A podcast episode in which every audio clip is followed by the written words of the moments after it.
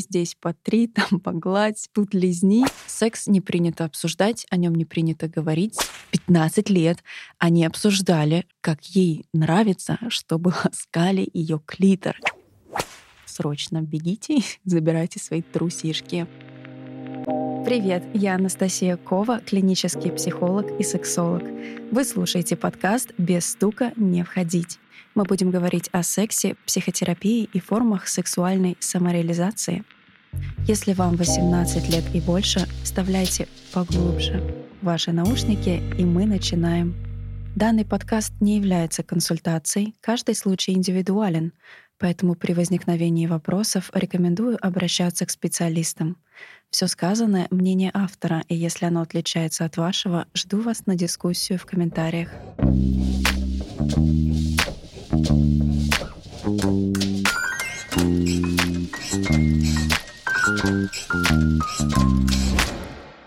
Сегодня мы поговорим о том, как я вообще пришла к теме сексологии, к теме секса, если к ней вообще как-то можно прийти. Мне кажется, часто она просто врывается как-то в нашу жизнь. Расскажу о том, а, почему, по моему мнению, важно ходить к психотерапевту и какие последние есть тенденции в этой сфере. И, конечно, немножко затрону тему различного варианта сексуальной самоидентификации, в частности БДСМ. Я являюсь членом Международной ассоциации сексологов. Решила я пойти на сексолога, потому что эта тема всегда меня волновала и будоражила. Где-то еще в девятом классе, наверное, я решила, что хочу стать сексологом, но гуглить я тогда особо не умела. Мне сказали, что нужно медицинское образование для того, чтобы стать сексологом, но я и химия — это было очень две далекие планеты. Поэтому эту идею я отложила, и уже спустя 10 лет приняла решение, что хочу стать сексологом но понимала, что для хорошего и качественного образования сперва нужно получить базу. Для этого я отучилась на клинического психолога и сейчас непосредственно практикую как сексолог. Вопросы часто, зачем люди, которые идут в сексологию, получают какую-то базу, ведь есть куча всяких странных шарашкиных курсов, где можно на пиписьках условно понять, как это работает. На самом деле нет, потому что любая сексуальная проблема, как правило, если она психологического характера, ее корни, основа лежат, конечно, в нашей психике, в нашей жизни. И для того, чтобы с ними разобраться, порой не всегда хватает каких-то техник, каких-то упражнений. Здесь по три, там погладь, тут лизни. И, к сожалению или к счастью, это все работает не всегда так. И очень часто за нашими сексуальными проблемами скрываются наши психологические эмоции, переживания, чувства, проработав которые мы можем прийти к решению вопроса, но здесь важно еще помнить о том, что, безусловно, есть медицинская сторона, и я надеюсь, что сейчас врачи не будут накидывать на вентилятор, говоря о том, что есть только органическая природа. Но, к сожалению, это не всегда так. Поэтому важно помимо того, чтобы разбираться в своих каких-то сексологических проблемах сексуальных, если они есть, важно работать с психотерапевтом. Но это исключительно мое мнение. Возможно, это некая каста, в которую люди, попав однажды, начинают всех туда затягивать, потому что становится понятно, насколько это безграничный ресурс и безграничное поле изучения себя. Когда ты узнаешь о себе какие-то новые вещи, погружаешься в свои проблемы, в свои страхи, в свои переживания, и при этом находишь ответы на свои вопросы, и они не лежат на поверхности, и психотерапевт — это не волшебный волшебник, который дает таблетку и позволяет как-то уладить все проблемы. Часто еще сталкиваемся мы как специалисты с тем, что люди хотят решить проблему всегда за одну-две встречи. К сожалению, так не работает, и никакого чуда способа и средства нет.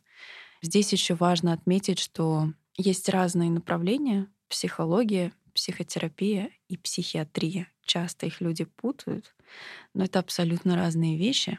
Хотя нужно отдать должное, что последнее время, если ты говоришь кому-то, что я хожу к психотерапевту, люди уже не делают такие огромные глаза и не говорят, что «Боже, с тобой что-то не так, тебе нужно в дурку».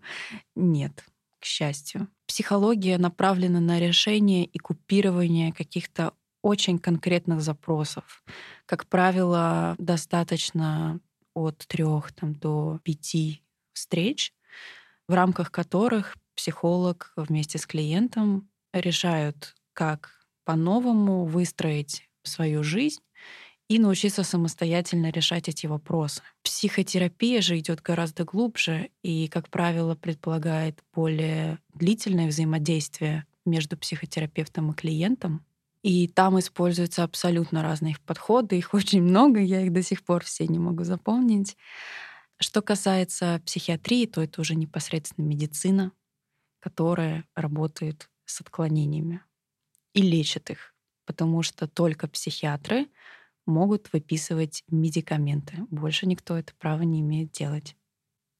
Возвращаясь к вопросу про секс и про сексологию, я думаю, что это гораздо более интересно слушать, нежели про психиатров и таблетки. Очень часто люди сталкиваются с проблемами в отношениях, которые имеют свою природу в отсутствии коммуникации, в отсутствии понимания себя, понимания своих желаний, понимания того, как донести их до партнера так, чтобы это было безопасно, чтобы партнер понял, чтобы при этом отношения не разрушились, а стали только глубже, интереснее и задорнее. Поэтому как раз-таки психотерапия, она помогает в первую очередь понять, чего хочу я и что интересно мне. И уже исходя из этого, простраивая свои границы, правильно выстраивать коммуникацию с партнером. Часто, особенно сейчас, когда тема сексологии только набирает обороты, люди не очень понимают, зачем вообще нужен сексолог, зачем к нему идти, что он мне даст, что он там будет делать. Еще бытует мнение, что сексолог — это тот человек, который учит заниматься сексом в практике. Но это не так. У меня были клиенты, которые мне задавали вопросы, придется ли мне раздеваться на нашей консультации. Если человек был симпатичный, иногда мне хотелось сказать да. Конечно, нет. Нет, СыК никаким образом вас не трогает, не заставляет вас раздеваться. Это делает только врач. И вся работа, которая происходит между вами, она происходит исключительно на вербальном уровне. И это важно.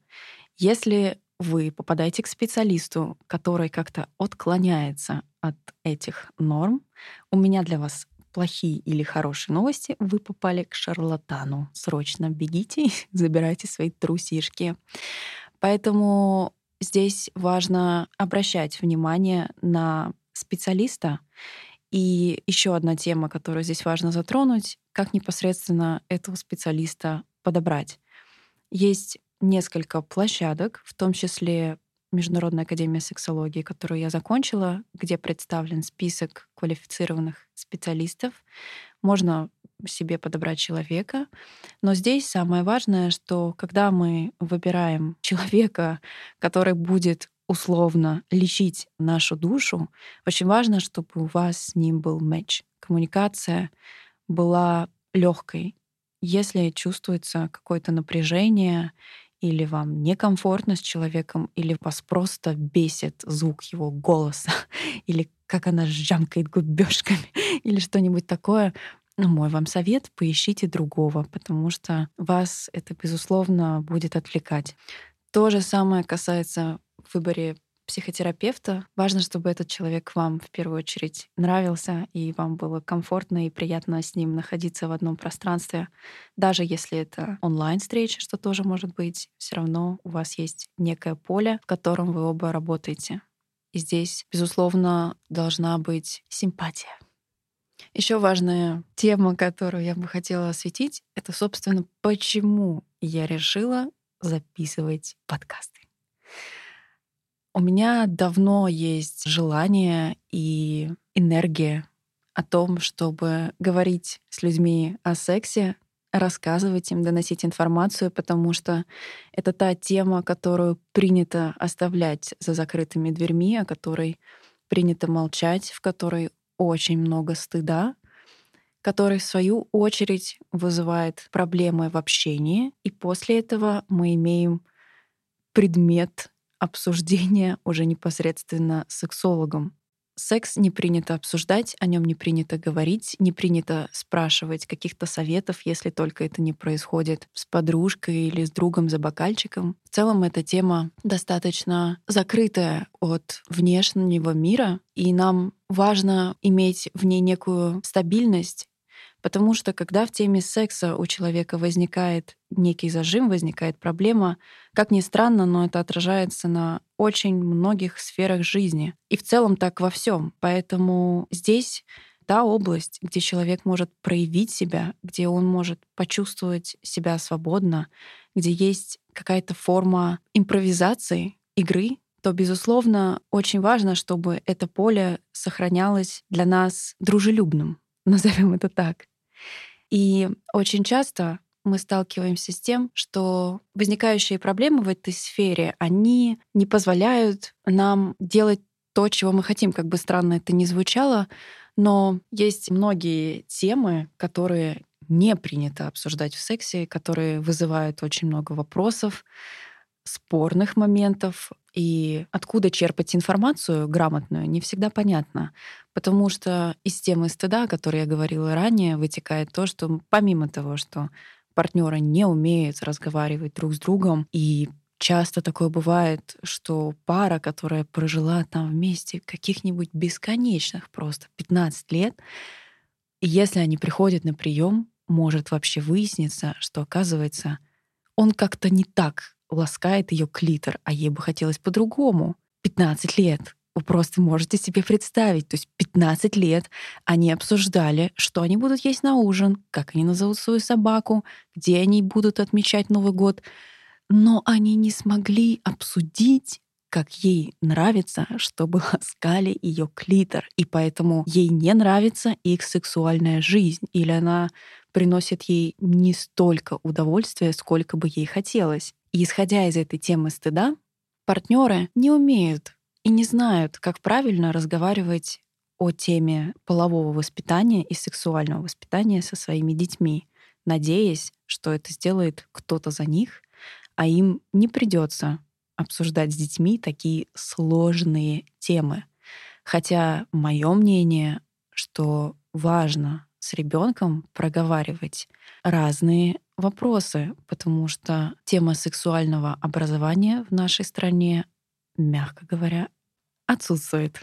Поэтому родителям очень важно брать эту непростую задачу на себя, но в наше время есть большое количество и специалистов, и литературы, которые позволяют сделать это правильно, сделать это безопасно, сделать это вовремя, потому что в каждом возрасте должны быть разные разговоры.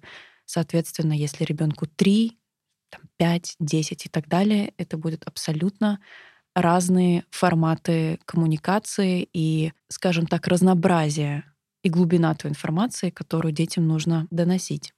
Касательно тех вопросов, о которых люди не разговаривают, они не знают, где получить информацию, как правильно, как неправильно.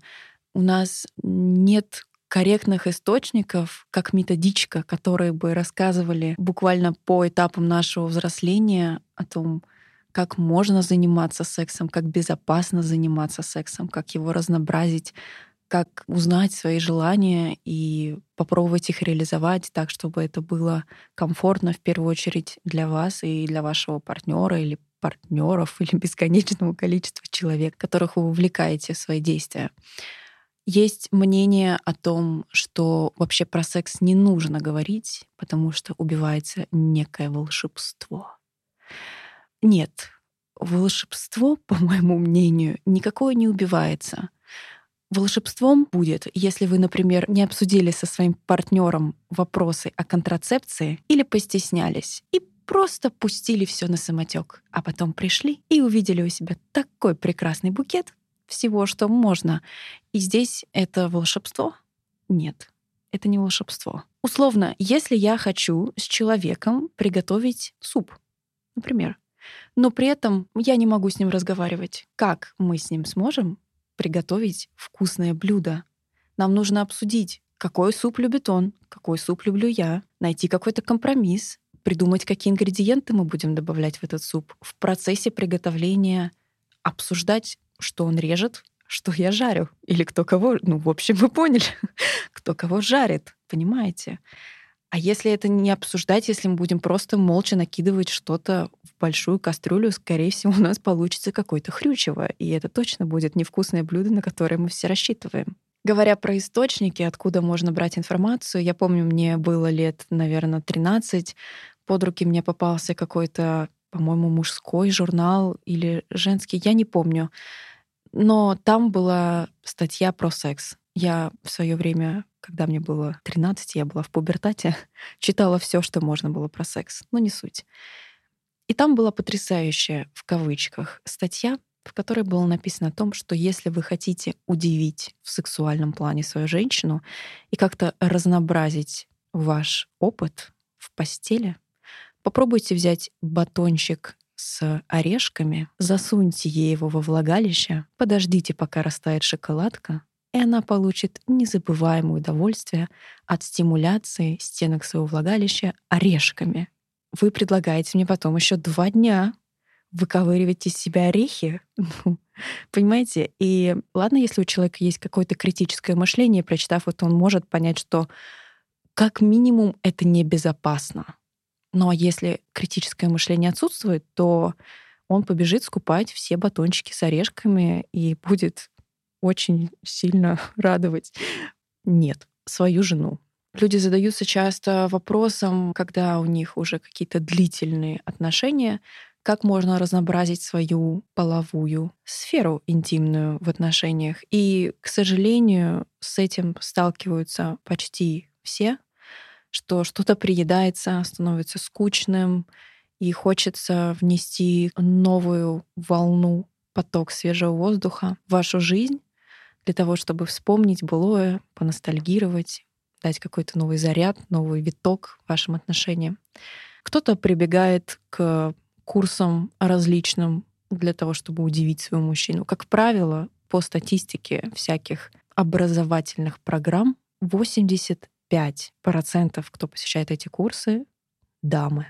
Мужчин почему-то это особо не заботит. Это отдельная моя боль, о которой я могу говорить очень долго, потому что, по моему мнению, в качественном, хорошем сексе заинтересованы оба партнера, или два, или три, пять, неважно, и каждый должен приносить какой-то свой вклад. Как разнообразить сексуальную жизнь, знают не все. А если и хотят что-то попробовать, то непонятно, как с этого начать, как предложить своему партнеру, как это сделать так, чтобы, не дай бог, его не обидеть, или он не начал убегать от вас криками, что вы полоумный извращенец или извращенка. Есть разные форматы сексуального проявления, когда людям хочется попробовать что-то новое или углубиться во что-то. В том числе есть такой формат и такая субкультура, как БДСМ. Я думаю, что многие про это слышали и что-то даже, может быть, видели, например, фильм «50 оттенков серого». Но это не всегда имеет какое-то отношение к действительности. Если люди хотят просто условно добавить какой-то перчинки, взять там, наручники, плеточки, как-то поиграть, это один вариант. Если они хотят погружаться в это глубже и узнавать что-то в этом, это абсолютно другое. Все это может происходить, безусловно, поэтапно. Но здесь тоже очень важно понять, как это сделать безопасно в первую очередь для себя. Именно поэтому, исходя из всех вышеперечисленных пунктов, я считаю, что тема секса, она многообразна. У нее очень много граней, которые можно рассмотреть, о которых можно поговорить, о которых важно говорить. И это касается не только какой-то психологии или формата взаимодействия, варианта взаимодействия, но, безусловно, это еще касается и безопасности, и медицины. Может быть, этот выпуск получился пока достаточно таким сухим, серьезным. Так, говорим о сексе, все очень-очень серьезно. На самом деле нет. Эта тема легкая, это тема, в которой можно и смеяться, и нужно это иногда делать. И нужно говорить об этом легко, чтобы сбросить это напряжение и стресс, который есть вокруг темы секса. Поэтому в данном подкасте я буду делиться какими-то своими мыслями, тем, что меня беспокоит, то, о чем я думаю. Безусловно, так или иначе будут какие-то отсылки к психотерапии или к психологии, или какие-то мои инсайты, к которым я пришла. Я буду приглашать гостей, экспертов своей области, которые будут делиться своим опытом и полезной для вас информацией. Поэтому слушайте обязательно, и я обещаю, что будет очень интересно. Спасибо вам за внимание, за ваше время и до скорых встреч. Надеюсь, вы сегодня узнали много нового. Задать ваши вопросы вы можете в нашем телеграм-канале, а оставить отзыв, который я очень жду в Apple Podcasts. Было здорово, и я закончила.